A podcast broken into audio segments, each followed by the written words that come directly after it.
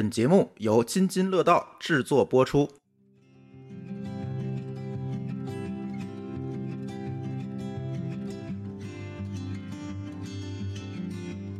嗨，大家好，欢迎收听这一期由津津乐道、英国驻广州总领事馆和喜马拉雅 FM 联合制作的特别播客节目《英国漫游记》。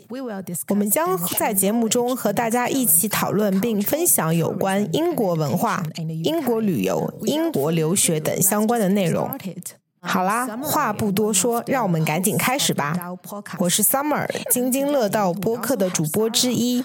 今天还有来自英国驻广州总领事馆的总领事 Sarah Man。Hi Sarah，听说你现在正在学习中文，你可以用中文跟听众打个招呼吗？大家好，呃，我是呃蒙雪人，我是英国驻广州的总领事。你好，你们好。哇哦，你的中文说的真不错啊！你可以简单的向大家介绍一下你自己以及你的主要职责吗？用中文也在中文好，所以我是英国驻广州的总领事，我在广州，在华南代表英国政府。我跟 我只是开个玩笑啊，你可以用英语来说，用英语说是 OK 的。其实我非常高兴有机会来练一练我的中文。我是英国驻广州的总领事，我在这里代表的是英国政府在华南六省份开展各项工作。好的，你在广州已经待了多久了呢？其实我刚刚到任三个月，对这个城市还很陌生，还很新啊。那你的感受如何呢？但是到目前为止，感觉一切都很棒。我很幸运，领事馆有一个特别优秀的团队，很多同事可以帮助我更好的了解中国，了解广州和广东。团队中的每个人都特别友善，我的家人也已经安顿下来，并且很快就爱上了广州这座城市。当然了，我还不太习惯广州的天气啊，这里真的很热，对我来说还需要一点时间来适应它。我现在还挺期待广州的冬天的。广州有非常多的美食，我希望你可以享受它。是，到目前尝试过的所有食物我都非常喜欢哦，有一个除外，朋友让我尝了一下鸡爪，不得不说这个我不算是特别喜欢。凤爪它很好吃，但是我其实可以理解你的感受，因为我的很多国外朋友他们也不喜欢。对，这对于我们英国人来说是一种非常不寻常的食物啊。也许有天我会再尝试一下，但是暂时还没这个打算。呃，我很高兴有机会可以跟 Sarah 进行这次对话。呃，我可以先跟你分享一个关于我和英国的小故事。非常巧的是，我本来应该是在二零二零年去英国进行一个广告行业的文化交流。我们其实已经为此做了很多的准备。啊这是一次出差嘛？当时我有个私心，我知道英国有非常悠久的历史和灿烂的文化，所以呢，我当时想着在出差之后，我要去好好的玩一下。然后呢，我就留了十五天。的年假，我准备去深入的探索一圈英国。但是呢，后来因为一些不可抗力的意外的因素，后来我们这一次行程就取消了。所以今天我很高兴可以跟大家有进行这样一次的对话的机会。在我看来，这也许是另外一种我当年没有完成的一个文化交流的一种新的替代方式。很遗憾啊，你上次未能成行，但我希望将来吧，还能有机会再去探访英国。目前你有这方面的打算吗？没有关系，因为我很快就会再去英国旅行。那今天我很高兴可以跟 Sarah 能够有这么一次对话。我希望可以得到更多的信息，以及激发我的一些旅行的灵感。因为我实际上我不是很喜欢跟团旅行，我更加喜欢自己做攻略，自己的自由行。我希望可以更加深入的融入当地的文化，去做一些体验。所以 Sarah。从英国当地人的角度来看，你有什么非常推荐的、比较特别的旅游或者是文化的一些体验可以推荐给我吗？啊，我经常被问到这个问题。其实我很喜欢回答这个问题，但说实话，这个也是一个很难回答的问题。英国不大，但它真的会让游客们感到不虚此行。其实你并不需要跟团游，自由行完全可以。我觉得英国是个很好的旅行目的地，在这里你能收获丰富多彩的体验。我先从一些大家耳熟能详的内容介绍起吧。无论是足球，或者是其他的一些体育运动或户外运动，或是去英国参。参访当地的名胜古迹，参观我们的博物馆，品尝当地的美食，我觉得都是很棒的体验。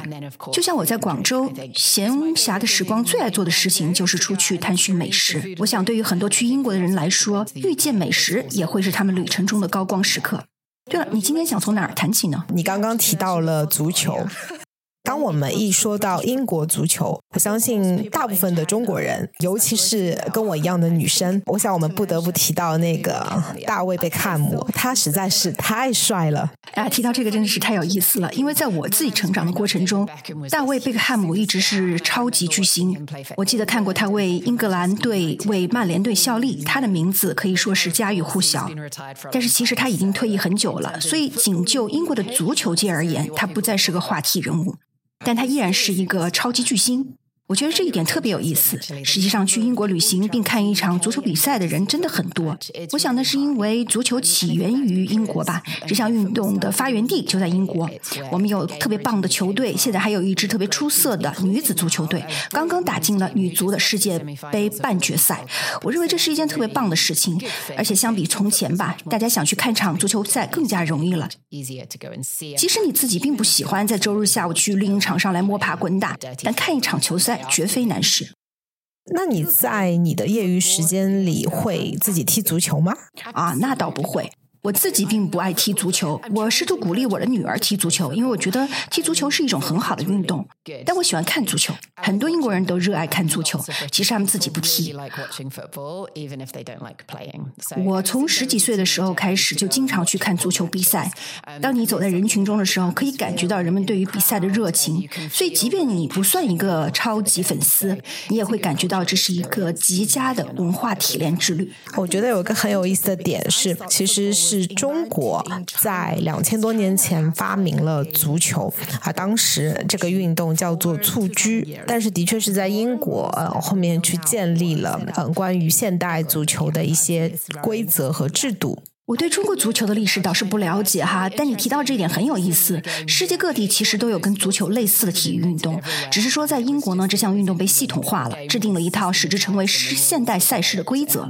但是了解到中国也与足球有这样一段渊源，倒是挺有意思的。作为一名旅行者，如果你对英国足球感兴趣的话，就像 Sarah 刚刚提到的那样。我们其实可以尝试着去买一张足球票，然后去现场去观看足球。然后我觉得可能还有一些其他的一些方式可以帮助我们去更好的体验英国的足球文化。比如说，可以去英国的一些足球博物馆，呃，或者是说英国的主题的一些咖啡馆去喝个咖啡。那我觉得有更多的这方面的信息，大家可以在英国国家旅游局的网站和微信上去看看。是的，确实是如此。我听说有一个传说，呃，如果你没有去过酒吧，那就是相当于你没有去过英国。其实酒吧文化是一个非常融入英国人生活的一个方式。啊，我有一个很好奇的问题：你们真的现在每天都去酒吧吗？啊，那倒不是，不是所有人都 这样。也许有些人每天都去酒吧，我自己倒不是每天都去酒吧。你说的对，酒吧确实是英国社会文化的核心。那么，pub 酒吧这个词实际上来自于 public house，它的原意呢是一个聚会的公共场所。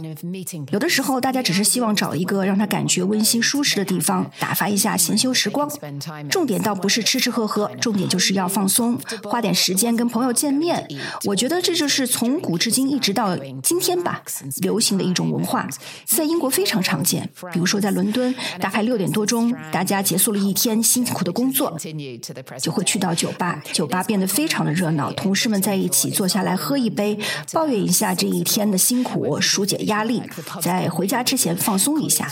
但不见得是每天晚上都去啊。不过酒吧确实每天晚上都很热闹，因为人们经常去嘛。现在去酒吧就更容易了，你可以去到各地的酒吧，因为我们有不同类型的酒吧，他们会营造出不同的氛围。有些酒吧里可能会播放体育节目，有些呢可能会提供非常美味的食物，有些地方可能只是让大家坐下来喝杯啤酒聊聊天。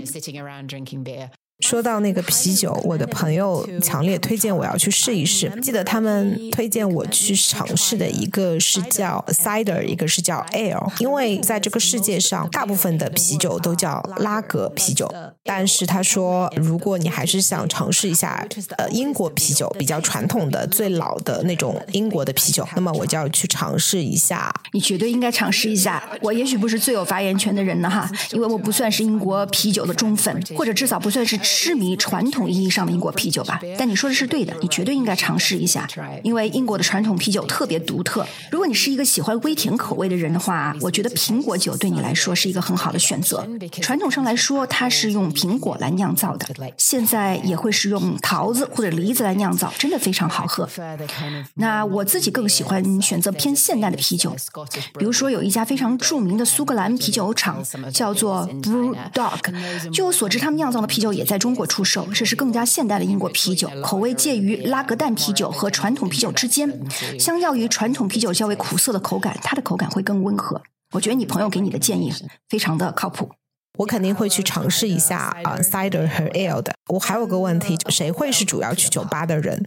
啊，英国大多数人都会去酒吧的，这要看酒吧的具体规定而言了。有些酒吧会禁止孩子入内，有些酒吧呢则会允许孩子跟着家人一起去，这个要看具体情况。但大多数成年人在某个时刻都会去到酒吧啊，在这里既提供软饮，也提供酒精类的饮品，你可以在这里待到很晚，你也可以大中午的去。酒吧的类型非常丰富，而且很灵活。中国的酒吧也是这样的吗？我认为非常的不一样，为什么呢？啊，因为我认为大部分中国人，我们不可能有时间每天去酒吧。嗯，因为我的国外朋友告诉我，英国人几乎是每天都要去酒吧，我非常的惊讶。你们为什么会有那么多的时间？哦，对了，Sarah，你有没有听说过九九六？啊，我听说过九九六。对，我认为在中国这边，我觉得可能人们比较大的工作和生活的压力，所以我觉得不是说中国这边的人可以有时间每天都去酒吧，因为在中国，我觉得可能更多的是 TGIF 周五的晚上啊，或者是周六周日我们会去的比较多。那我觉得应该没有像英国人去的那么频繁。在英国，周末是酒吧最热闹的时段了。现在在英国，很多人选择居家工作，有时候在酒吧里，也会看到人们边在笔记本上干活儿边喝着咖啡。总之，在英国的酒吧里，你可以做的事儿很多。但我注意到有一个，就是英国酒吧和中国酒吧一个不一样的点，因为我们在中国的话，我们如果去酒吧的话，我们会有服务生来，就是服务我们，问我们要点什么，然后呃，我们是在最后呃结账，最后我们喝完之后才去结账。但是我听说在英国好像会有点不一样。当然，传统酒吧跟你的描述确实有一些差异啊，但是现代酒吧跟你描述的就比较相似了。有些酒吧也会使用。在线的应用程序，你可以通过它来点餐，这跟中国的情况很相似。但一般来讲，在传统酒吧里，当你去到酒吧的时候，先去到吧台，现点现付，这是我们传统的做法。就像我之前说的，pub 它的源头就是一个公共客厅，所以呢，在这里不会有人不断的向你去推销，也不会过来问你说准备好了吗？你打算买单走人了吗？啊，你还要再买一点什么吗？你自己准备好了就可以去。如果你愿意的话呢，也。也可以跟吧台后的工作人员聊聊天。如果你不确定想喝点什么，你可以问他们要一些推荐意见。有些人去到酒吧就是想去尝试各种不同的啤酒的。呃，我觉得英国的这个酒吧文化更是一种自助的心态。某种程度上，它会让你觉得非常的放松。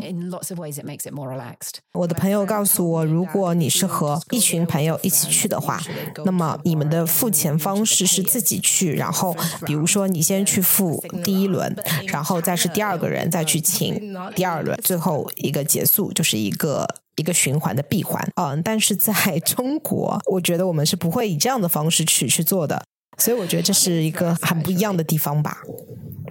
这蛮有意思的啊，就是有可能会操作起来有点复杂。比如说吧，如果我们八个人一起去酒吧，每人买一轮单，那我得喝八轮酒才算是扯平了。而且前提条件是你得确定以后你还会遇见这些人，而且下一次他们会买第一轮的单。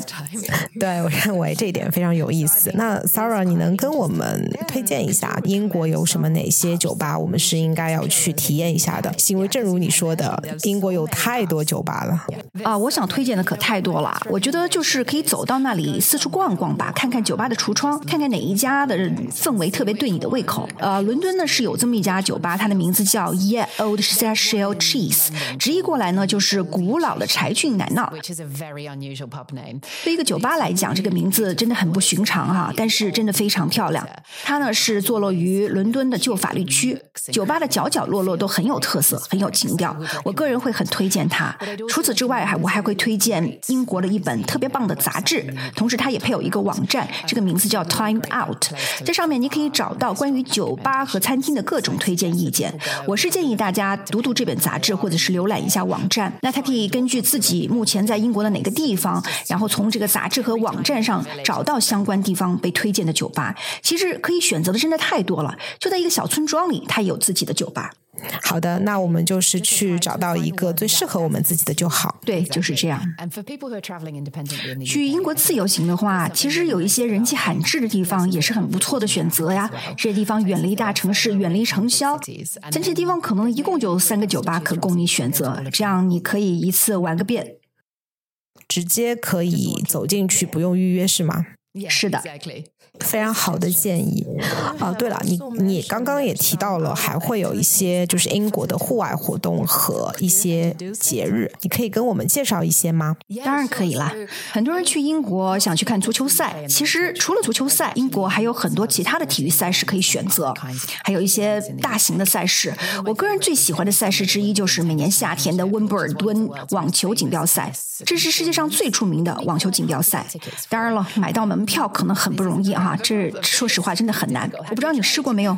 呃，我的朋友告诉我，其实是非常非常难买票的，所以我知道这个事情。啊，这是一个非常英式的做法。你可能需要一大清早起来就准备去排队买票。我自己就正在排队买温布尔登网球公开赛的门票。可能有些人会觉得这有点小疯狂，但是实际上，当你身临其境站在队伍中，或者走入赛场四处逛逛的时候呢，会有网球锦标赛的沉浸式体验，氛围好极了。如果你不喜欢这个的话，还有其他的诸如英国大奖赛、皇家赛马会等赛事可供选择。我相信很多人都听说过皇家赛马会，对吧？因为它更像是一场时尚盛世，嘉宾们的帽子真是美极了。嗯，在那里每个人都穿的非常的得体和隆重，然后所有的女生好像都会有一个帽子。没错，只是你还得先去买顶大帽子，有点费事儿 啊。此外，如果你喜欢户外活动，还有丰富多彩的乡村活动可供选择。比如说，我们每年都会举办的格拉斯顿伯里音乐节，这是一个超受欢迎的摇滚和流行户外音乐节，现场特别热闹，大家纷纷涌入营地，踩得满脚是泥，但是兴高采烈。我自己还没尝试过啊，但我的兄弟们很热衷，真的是一个很棒的活动。除此之外呢，还有。爱丁堡国际艺术节，这是一个表演艺术节。呃，如果你想去的话，可以看到很多的戏剧，还有喜剧。我自己还没有去过，这是我多年来一直都想去尝试做的一件事情。也许下次我会去吧。那如果您到英国来探访，您最想去参加的是什么活动呢？由于我是从事市场营销方面的工作，我会特别关注跟喜欢创意方面的东西，所以我知道有一个伦敦设计节，嗯，它已经有二十多年的历史了，它在业界真的非常的有名。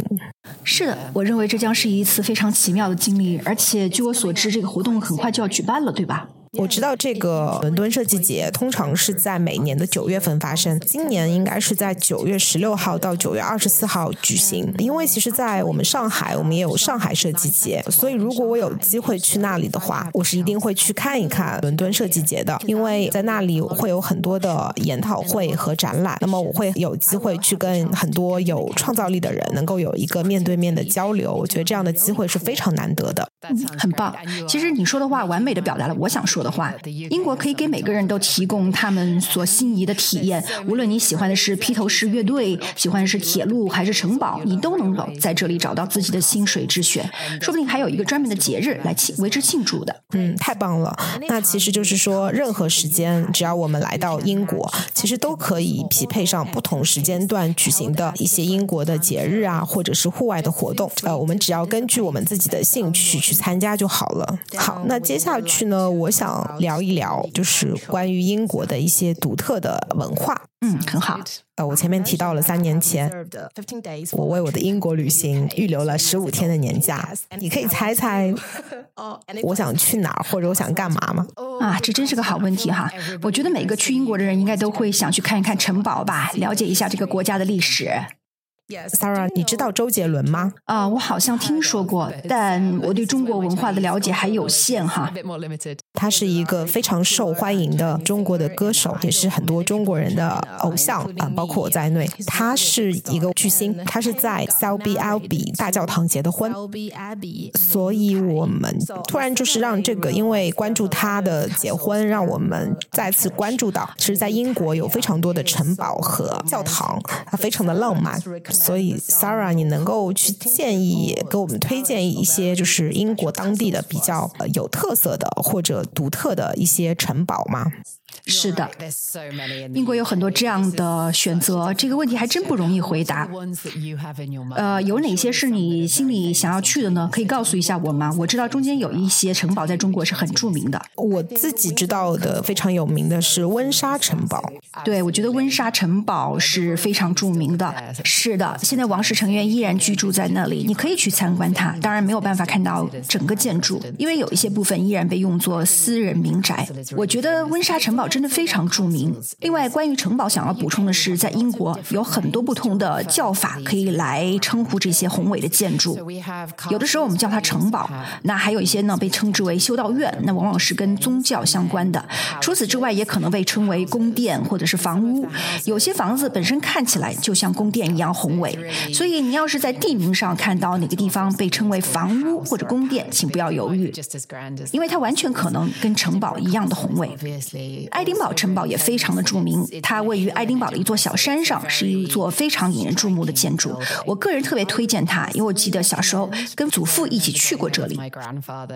啊，此外还有一个要推荐的就是汉普顿宫，它就是位于伦敦郊外，或者是在伦敦的西伦敦区啊。这是一座非常美丽的都铎时代的宫殿，历史可以追溯到亨利八世的时期。它有着悠久的历史和美丽的花园。如果你在伦敦，那到这里一点也不难，这是一个很大大的优势了。而且在这边你可以看到旧时代的厨房，你可以看到在这个城堡过去是如何在日常生活中运作的。而且呢，这里有一个地方可以称之为是真正的网球场。所以啊，如果你喜欢温布尔敦，喜欢看网球，你还可以在汉普顿宫看到另一种旧时代版本的网球。这是一项非常奇怪的运动。那比如说我丈夫啊，他就会来玩这种运动。他描述的时候呢，我听起来都觉得这是世界历史上最奇怪的运动之一了。听起来它好像就是网球、壁球和国际象棋的结合，就好像你在某些地方击球、发球，这个球可能撞到墙壁上弹起来，或者从天花板上弹起来，你还可以继续打下去。如果你在汉普顿宫玩的话，还会获得额外的分数，而且即使你不是会员，你也可以在那里预定一堂课。而且如果你击中了亨利八世的肖像，你将会得到额外的分数。这个真是一个非常奇怪的积分系统了。啊，如果去到那里呢，你就会了解到英国文化和历史的方方面面。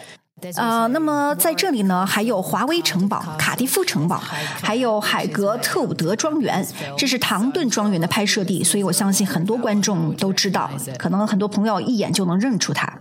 嗯，我很想去那儿，但我注意到它其实交通不是很方便，是吗？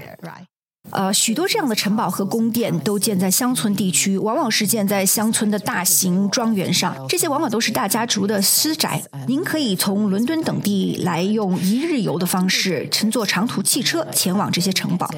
或者公共交通也非常方便，在英国租一台车，自己开车去也非常方便。如果您愿意开车，完全可以驱车前往。也许路线呢稍有些麻烦。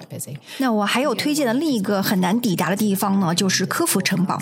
它有点像巨石阵，是算一个废墟，但其实并不古老。它就在山顶上。如果你去到那里，会看到英国乡村的美丽景色。那关于这个城堡和宫殿，最后还有一点想要补充的就是。是，您在英国所参观的大多数的城堡和宫殿，要么呢是国家信托基金来管理的，要么呢就是英国文化遗产组织在管理。他们都有非常好的应用程序和网站。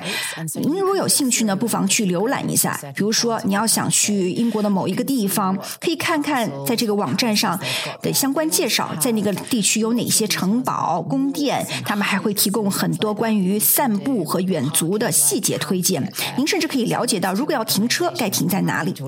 刚才我提到这两个组织呢，是管理着所有的这些资产。那它可以告诉您，呃，想去哪里，想看什么，如何抵达这些目的地，以及抵达目的地以后可以玩一些什么，做一些什么。这个很简单易懂，只要能读懂英语，就可以获得足够的信息。哇哦，好的，了解。然后我有另外一个问题，就是你刚刚提到的这些，他们都是对公众开放的吗？呃，我们是需要在去之前去提前做预约，还是我们可以直接进去呢？啊，它略有一些不同啊。大部分的城堡都是向公众开放的，国家信托基金和英国文化遗产组织管理的大部分资产都向公众开放，而且大部分时间都是开放的。这些信息都可以在网站上找到。有些游客最喜欢的是温莎城堡，除此之外，伦敦的白金汉宫也是一个理想的选择。但是如果您想去白金汉宫，记得要提前预约哦，没有预约是没有办法进入的。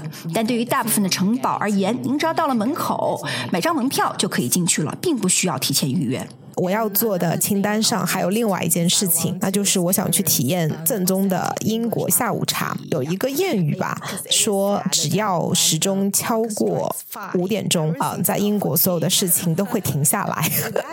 你们现在还是这样子吗？哈，那倒不是这样的哈，就好像广东人会说饮茶，饮茶文化在广州非常的传统。那么下午茶在英国也是非常传统的，但这并不意味着我们每天都会去这样做。它依然是人们非常喜欢做的一件事情，特别是跟你的一群朋友或者是一对母女出去喝喝茶。有的时候呢，我们也会把它作为一种特殊的场合来招待朋友。那我不知道在中国有没有这样的一些地方可以体验到下午茶的呢？this kind of tea.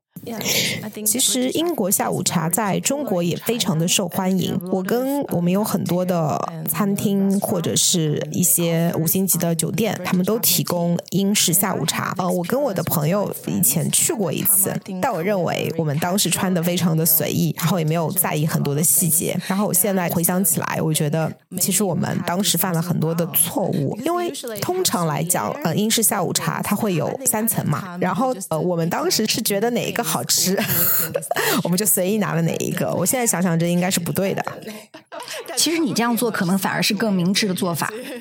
对，后来我的英国朋友告诉我这个方式是不对的，所以 Sarah，你可以告诉我们去喝英式下午茶、去吃那些点心的顺序，以及我们需要注意的一些方式吗？首先我要说的是，如果你去英国喝下午茶，没有人会过来指手画脚说你弄错了。你可以按照自己的心意来喝。常规的一种喝法呢，就是我们会从最下面那一层的点心吃起，然后呢再去吃上面一层的点心，这是一个通常的做法。其实我自己都不知道该怎么称呼这个架子，也许把它叫做点心架吧。那么往往在最下面一层放的呢是偏咸口的食物，比如说像三明治啊，或者是糕点之类的。然后呢，在上一层的它的食物口。口味会偏甜一些，但是如果说你是一个甜食的爱好者，当你从最下面一层吃起，然后再吃到上面一层的甜食的时候，可能觉得已经饱了，吃不下了。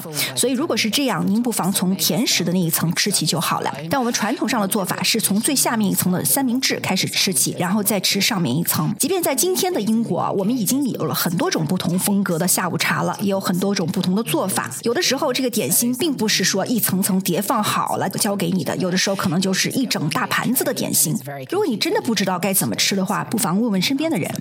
就是第二层有一个司康，呃，我觉得它是一个非常传统的一个英国的食物，然后你可以在里面去加一些果酱呀，或者是一些奶油。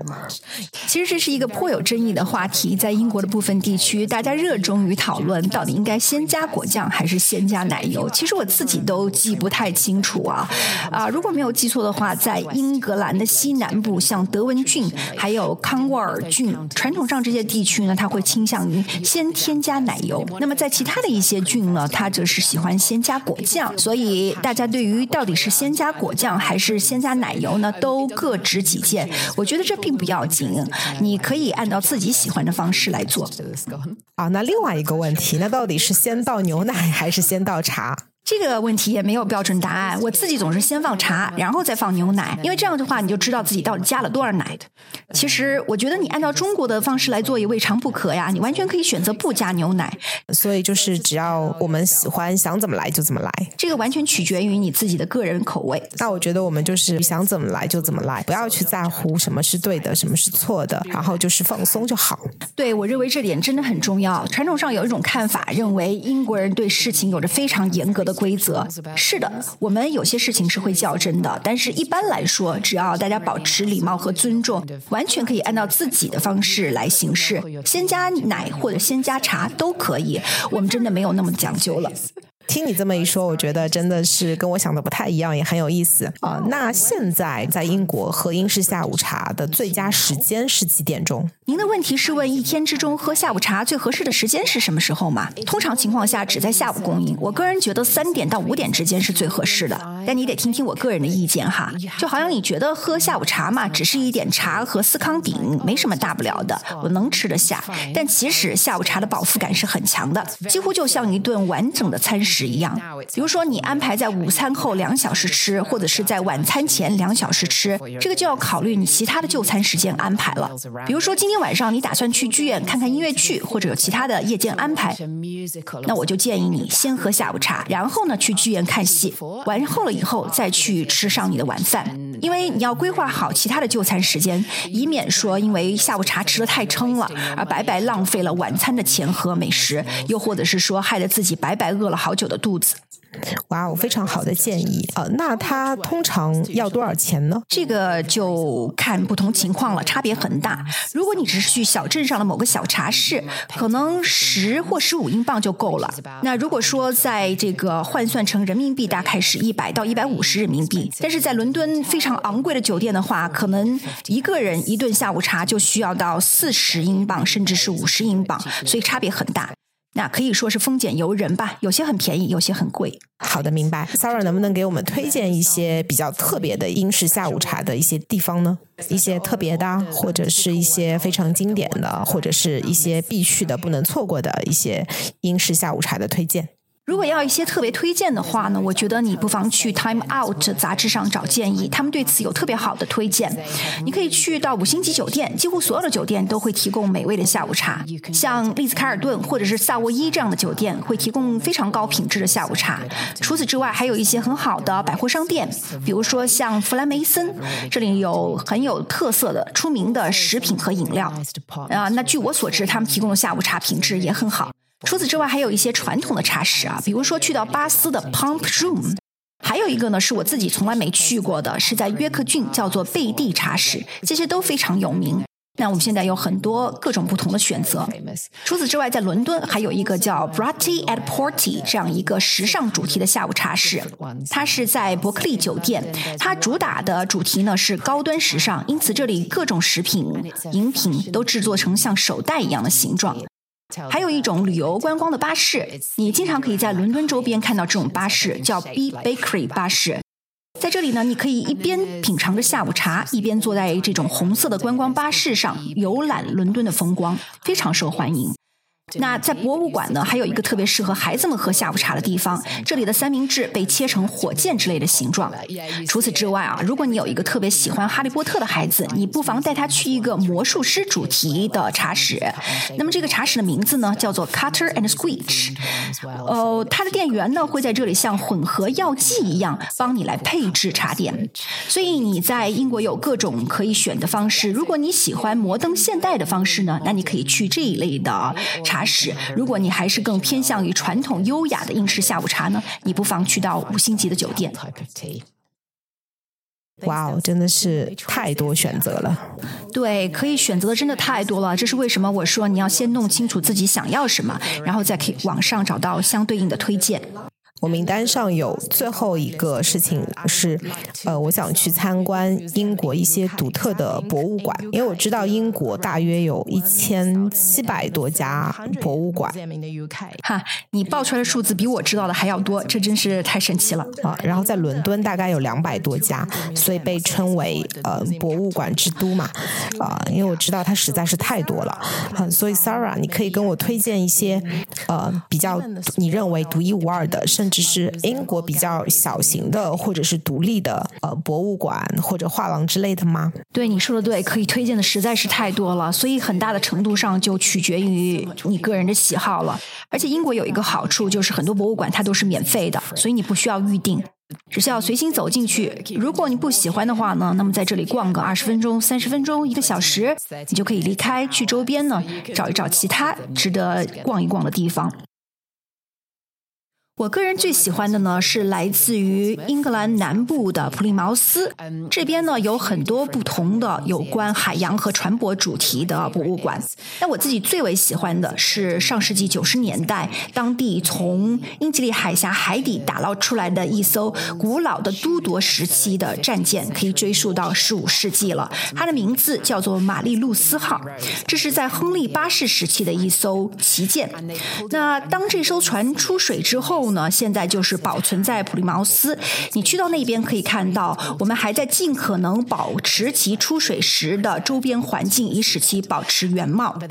那还有一点让我觉得特别有意思的就是，当你去到普利茅斯那边，真的有很多关于航海史的内容可以去发掘。所以，如果您对此感兴趣，普利茅斯将是您的心水之选。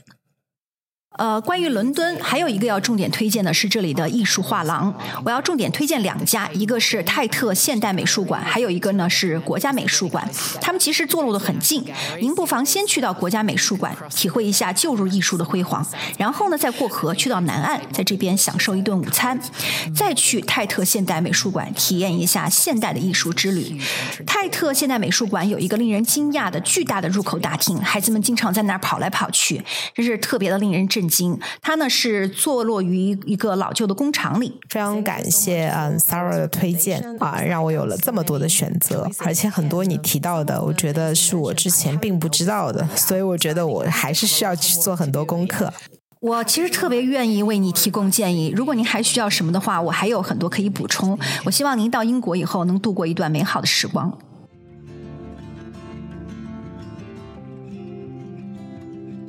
感谢收听，这是《英国漫游记》的第一集，第二集即将播出。在第二集之中，我们可以更多的了解更多关于英国教育、英国食物以及英国旅游的总结的内容。欢迎关注即将新鲜出炉的第二期，不要错过。本期节目就到这里啦，拜拜。感谢您收听本期节目。本期播客节目由津津乐道制作播出。你也可以在我们的官网 d a o 点 f m 找到我们的更多内容作品。如果您喜欢我们的节目，欢迎在微信、微博、朋友圈等社交媒体转发分享。您的分享对我们而言十分重要。如果您希望与我们互动，可以关注我们的微信公众号“津津乐道播客”。天津的津，欢乐的乐，道路的道。在关注后按提示操作，即可加入我们的听友社群。